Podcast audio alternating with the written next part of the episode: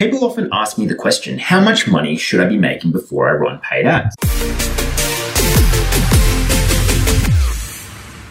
You hear a whole bunch of business mentors. They say stuff like you need to be making at least 10K before you even consider running paid traffic. I absolutely hate that. What they're saying is, hey, you should be doing organic marketing, you should be grinding, you should be spending your time.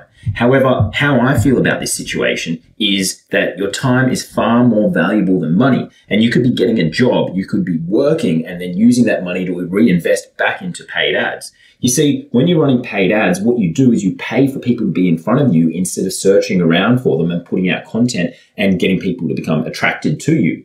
What you're doing here is you're pushing people into that. Now, there's a place and time for organic. I mean, when you're still pushing people to you with paid ads, you want them to see your organic content. It's just that you're getting faces in front of you, right? Now, a lot of the time people think you're doing paid ads or you're not doing paid ads. They think that you have to spend $100 or $1,000 or $10,000 per week. But the reality is you can start for as little as $5 a day and start, you know, gaining information, right? And it's that really, really small investment because paid ads are a skill. You're not going to master it overnight.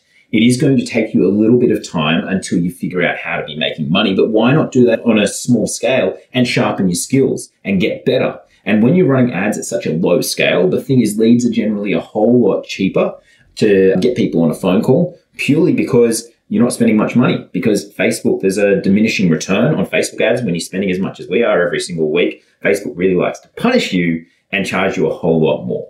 So if you're thinking about getting into paid ads, take action, get started, learn what you can, make it happen, and use it in combination and at the same time as doing your organic marketing.